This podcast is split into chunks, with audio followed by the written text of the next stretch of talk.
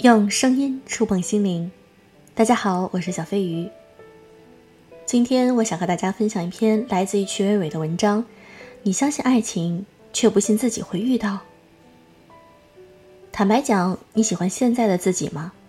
我高中时有个好友佳佳，一直母胎 solo 单身到现在。二十六岁，站在新的人生节点上，决定从老家辞职来上海工作。刚来上海没多久，就发现他的大学男同学 F 也在上海。F 很主动地约他第二天下班一起吃饭。他心里一慌，立刻回复对方：“我先考虑看看。”显而易见，对方一脸问号。然后佳佳就尖叫着给我打电话，问我怎么办，该不该去。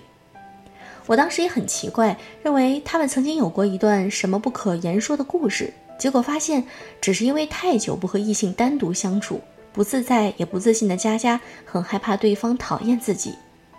其实她完全可以当做是一个老同学重聚的轻松饭局，但她十分胆怯，觉得自己不够好看，不够优秀，又一口气拍了六七套穿搭的照片发给我，帮忙抉择。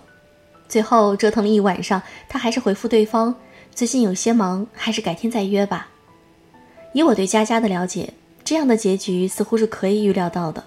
她从不觉得自己漂亮，更不觉得自己有什么闪光点。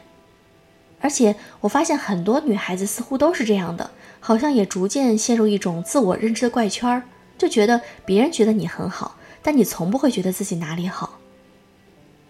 想起来姜思达之前拍过一组关于 Better Me 的短片，其中有一集是他来找来很多女孩子，独自站在一片白色的环境里，分别回答同一个问题，说出自己的三个优点。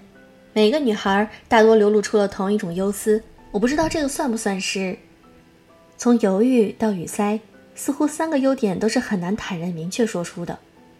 后来通过姜思达设置的艺术装置，每说出一个自己的优点，就可以朝着白色墙壁抹去一个彩色水球。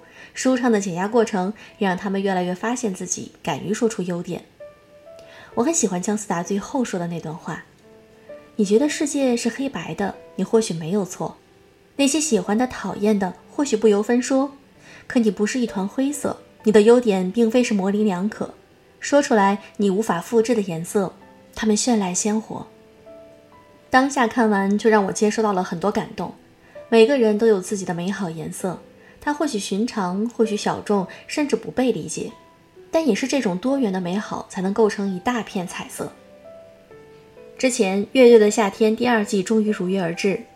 其中来自广东的乐队五条人意外走红被热议，原因是他们上场前临时更改了演奏曲目，从导演角度觉得大众会喜欢的歌，换成了他们觉得更能表达自己的歌。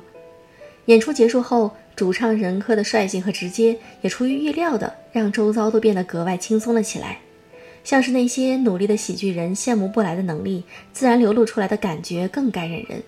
事后，节目组问他会不会后悔，为什么要临时改歌，不在意是否晋级吗？此时的任科就像是一个艺术家，只做自己喜欢的事儿，音乐一起，感觉是哪一首就是哪一首。至于晋级与否，当然不在自己的考量范围之内了。不是不在乎晋级，而是更在乎自己。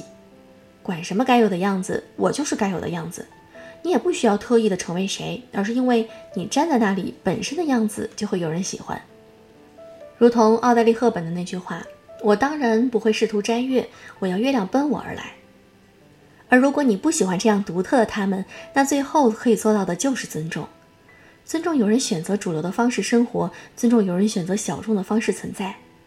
我一直很喜欢敢说敢做的姜思达，从《奇葩说》开始关注他，一直到现在做出了豆瓣八点零的《仅三天可见》，做充满思考的短视频节目《透明人》，包括现在刚刚开的花店。每一个都打上了有关姜思达的强烈标签，那就是他做的，是别人复制不来的。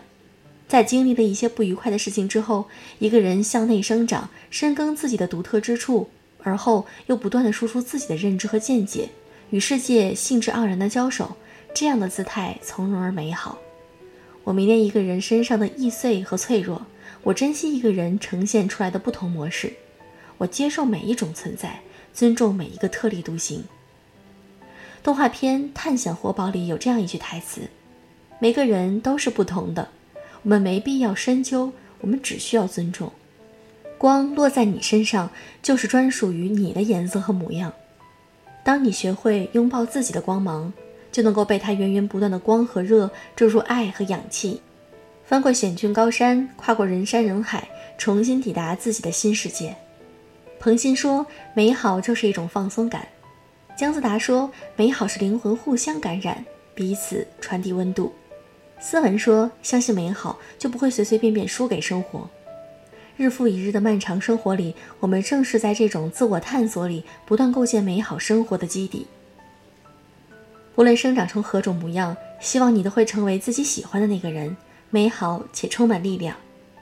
好了，今天的这期节目就是这样，记得点赞、评论、转发哦，爱你们，祝各位晚安。